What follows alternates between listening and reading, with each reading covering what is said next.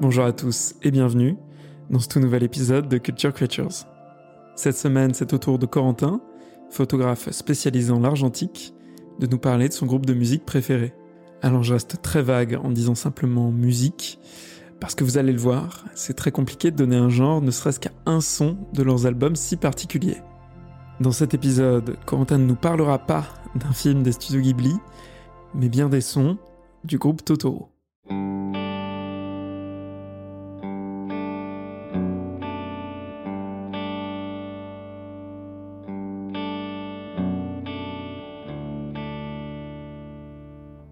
Il y a une œuvre qui m'accompagne depuis maintenant euh, facilement 10 ans, qui a été créée par un groupe qui s'appelle Totoro. Euh, si vous ne connaissez pas ce groupe, euh, c'est le moment pour, pour le découvrir. Et j'espère que à la fin de ce podcast, vous aurez envie d'aller l'écouter. Donc c'est un groupe de, de Rennes qui a été formé par, par quatre amis fin 2000, donc 2008, premier EP quatre titres. On était plus sur un style post-rock. Donc pour ceux qui connaissent, des groupes comme Explosions in the Sky, God is an Astronaut, des choses très planantes, très atmosphériques, sans voix. Euh, premier EP très réussi, très très poétique dans l'ambiance. Et puis quelques années plus tard, à peine, euh, un deuxième EP qui s'appelle All Glory to John Baltor et qui était beaucoup plus euh, dans une branche métal, on va dire, du genre, euh, avec cette fois-ci un ajout de voix très criée, presque plaintive, qui moi m'avait fait euh, découvrir ce groupe-là, en l'occurrence, avec notamment des ambiances, euh, ouais, vraiment, on était on était proche du post-hardcore, donc des morceaux très longs avec des, des montées en puissance, accompagnés par une voix vraiment qui sonnait très juste à chaque fois. Et donc là, on était à la sortie de cette EP en 2010-2011. Et puis trois ans plus tard, ils ont pris un virage inattendu euh, auquel je ne m'attendais pas moi non plus, euh, avec l'album Home Alone, qui est euh, pour moi un des meilleurs albums de tous les temps, qui en fait a pris le parti de s'éloigner complètement de cette branche métal dans laquelle ils avaient ils avaient créé cette EP, l'EP précédent, pardon. Et donc l'album Home Alone, en fait, a été créé euh, par ces, quatre Rennais euh, qui venaient d'emménager en colocation tous ensemble. Et donc ils ont vécu dans une maison et créé et enregistré, produit, mixé l'album euh, dans dans cette maison rennaise. Là, ils ont retiré, ils ont fait le choix de retirer les voix. Il y a uniquement euh, des instruments. On garde ce, ce côté un peu post-hardcore dans le sens où il y a des évolutions musicales euh, très fortes, des morceaux qui parfois durent euh, 8-10 minutes, euh, avec beaucoup de, de transformations euh, au sein de, au sein des morceaux. Euh, et on est sur quelque chose de très, de très vivant, de très coloré, de très joyeux en fait. Donc ils ont complètement délaissé ce côté un peu plus ténébreux qu'ils avaient lors du précédent EP. Et à la suite de l'album Home Alone, donc euh, qui était sorti en 2014, ils ont sorti l'album Come to Mexico, qui est sorti en 2016, toujours dans la même veine musicale, euh, sans voix, excepté quelques petits refrains un peu rigolos où ils chantent euh, le porte-avions par exemple. C'est la seule, les seules paroles que vous pourrez entendre dans ces albums-là.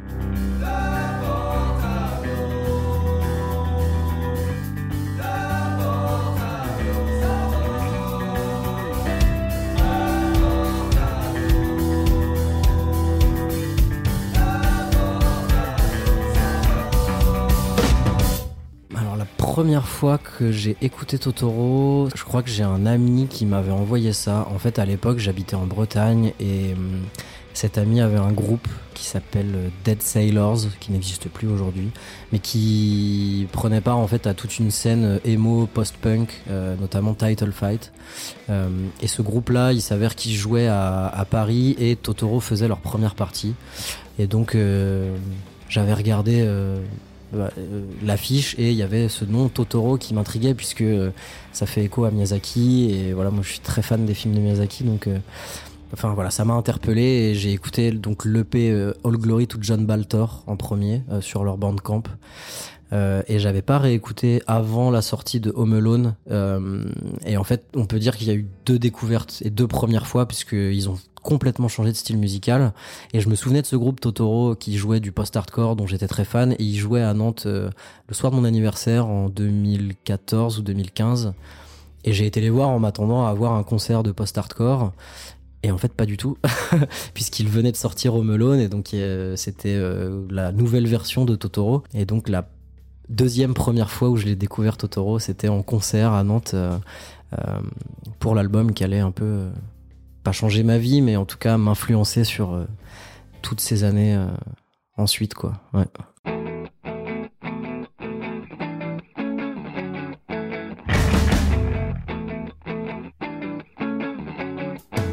Et donc euh, ce groupe Totoro, euh, auquel j'étais très attaché à leur période euh, première, donc post-rock, post-hardcore, avec des voix très ténébreux, ils ont réussi à me faire tomber amoureux d'un genre que je ne connaissais pas du tout, qui est le krautrock. et donc les deux albums Home Alone comme To Mexico sont vraiment les, les fiers représentants de ce genre musical, qui fait partie d'une toute petite niche de groupe. Euh, on pourrait citer également Enso I Watch You From Afar, qui est un groupe irlandais. Totoro s'en inspire énormément. Et donc avec Home Alone et Comme to Mexico, les albums euh, qui, que, qui m'ont vraiment séduit et qui m'ont encore plus fait apprécier ce groupe-là. Euh, il y a quelque chose de très, euh, de très poétique, onirique. Euh, pourquoi j'ai choisi de vous en parler, c'est qu'aujourd'hui, euh, je me suis rendu compte que, en fait, quelle que soit la situation mentale, météorologique, l'album convient parfaitement.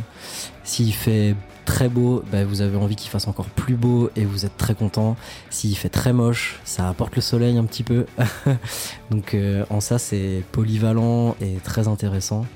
Euh, et puis notamment, comme euh, il y a deux ans et demi, j'ai euh, commencé la pratique de la photographie argentique. En fait, je me suis retrouvé très fréquemment à arpenter les rues de, de la ville dans laquelle j'habitais, donc euh, un temps Bordeaux et puis un temps Paris. Et lors de ces sessions où je marchais un peu sans but euh, pour pouvoir euh, photographier des inconnus qui déambulent, qui peuplent nos villes, puisque c'est ce que je fais majoritairement. Je, je fais de la photographie de rue. Alors je sais qu'en France c'est un domaine qui est parfois mal vu, puisque les gens n'aiment pas trop être pris en photo sans leur consentement, de façon spontanée. Moi, je trouve qu'il y a un côté très euh, très noble en fait dans cette pratique puisque euh, on s'efforce de de figer un instant de vie et, en faisant ça d'être euh, les témoins de notre époque et de pouvoir vous présenter la ville et la vie comme nous on la voit derrière notre objectif. Ce que je cherche le plus dans mes photos, c'est vraiment de de montrer des moments de vie très spontanés, d'où le fait que je vais rarement demander l'accord aux gens auparavant, euh, toujours dans la bienveillance évidemment, euh, et le respect euh, de la vie privée, de l'intimité, bien sûr. Et donc au cours de ces sessions photos que je faisais, et il y en a eu énormément, et eh bien Totoro m'accompagnait systématiquement soit pour commencer, soit pour clore ma session, mais il y avait toujours un moment euh, où euh, dans mes écouteurs, euh, je passais ces deux albums-là vraiment en entier, et ça me permettait de me concentrer sur la vie autour de moi, de, de, prendre le temps, parce que comme les albums sont très fluctuants, c'est-à-dire qu'il y a des moments très calmes, des moments beaucoup plus rapides, ça me permettait d'associer plusieurs émotions, plusieurs plusieurs euh, lignes directrices, on va dire, à, mon travail euh, de photographe. Et je pense que ça m'a permis de figer des, très beaux moments. Et je sais qu'aujourd'hui, quand je regarde certaines photos, il y a leurs chansons qui, me viennent en tête immédiatement. Quand je regarde les photos, je sais qu'à ce moment précis, euh, j'étais en train d'écouter une de leurs chansons.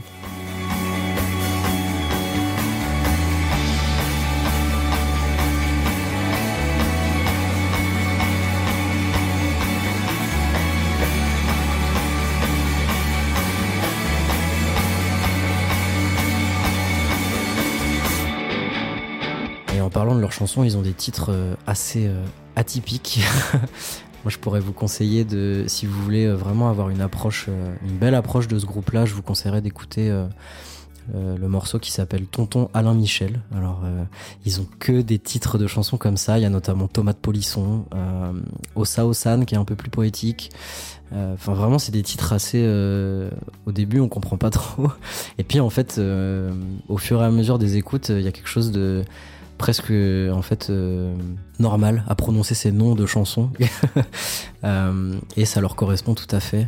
C'est que c'est vraiment quelque chose que vous pouvez écouter euh, Euh, si vous êtes en télétravail et que vous devez faire, euh, je sais pas, euh, des ficheurs Excel toute la journée, eh ben Totoro saura vous accompagner à merveille pour ces tâches-là. si vous êtes en voyage avec vos amis et que vous avez envie d'être encore plus heureux que vous ne l'êtes déjà, lancez un album de Totoro parce que c'est vraiment ça détend et ça, ça vous partage vraiment beaucoup d'émotions. Comme en plus il n'y a pas de voix, euh, ça, ça, ça s'accommode très bien euh, d'un fond sonore où vous discutez, où vous n'avez pas à vous concentrer réellement sur euh, des paroles ou où il y a un message ou autre. Et c'est à vous aussi d'interpréter selon les musicalités des morceaux, les émotions qu'ils ont envie de faire passer.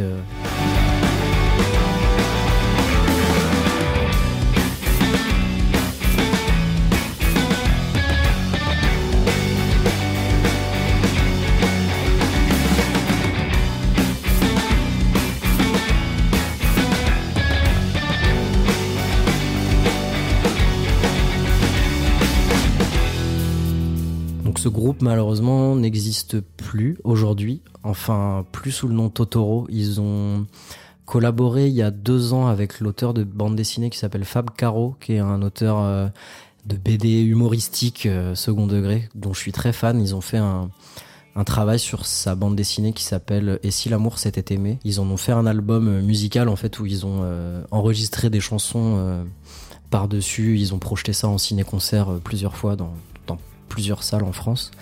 Mais euh, c'était sous l'appellation Totoro and Friends, puisque en fait les membres maintenant euh, vivent leur vie un peu à droite à gauche en France, et donc n'ont plus vraiment le temps, euh, à mon grand regret, de se concentrer sur Totoro. En fait, Totoro, ils m'ont accroché parce que effectivement, ils sont aussi tombés à une période où où j'écoutais énormément de, de métal, de choses, de musiques extrêmes, euh, comme on les appelle. C'est une appellation dont je suis pas très fan, mais ça englobe en tout cas le spectre euh, de, de tout ce qui compose l'univers métal, on va dire. Euh, et donc on a des univers très lugubre, même s'il y a beaucoup de groupes qui sont joyeux dans cet univers-là, mais euh, en majorité, euh, c'est quand même des atmosphères pesantes, euh, très lourdes, avec des instruments assez stridents. Et, en parallèle, j'écoutais aussi bah, beaucoup, comme je le citais auparavant, Explosions in the Sky, God is an Astronaut, des groupes beaucoup plus aériens. Et en fait, Totoro était vraiment le parfait mix entre quelque chose de, parfois très euh, je vais pas dire violent, mais rapide en tout cas dans la construction des morceaux et de très planant. Et effectivement, euh, j'étais dans une période de ma vie où j'étais quand même bah, très bonne humeur et enfin voilà, il y avait plein de choses qui se passaient très bien. J'étais, c'était vraiment cool et donc ça a participé aussi à, me dire que, voilà, c'était cool à chaque fois quoi. Genre dès que, je lance un album de Totoro, je sais que que ça va me rendre euh, joyeux et, c'est vrai que c'est une thématique assez récurrente mais je pense aussi que c'est parce que c'est des gens qui ont mon âge euh, que j'ai pu fréquenter aussi à une période parce qu'on avait à peu près les mêmes bandes d'amis et donc euh, je sais que c'est des, passionnés comme moi de musique et qui qui avaient envie d'avoir un, un, message positif même s'ils n'ont pas de parole il y a quelque chose de très très bienveillant en fait dans leur musique.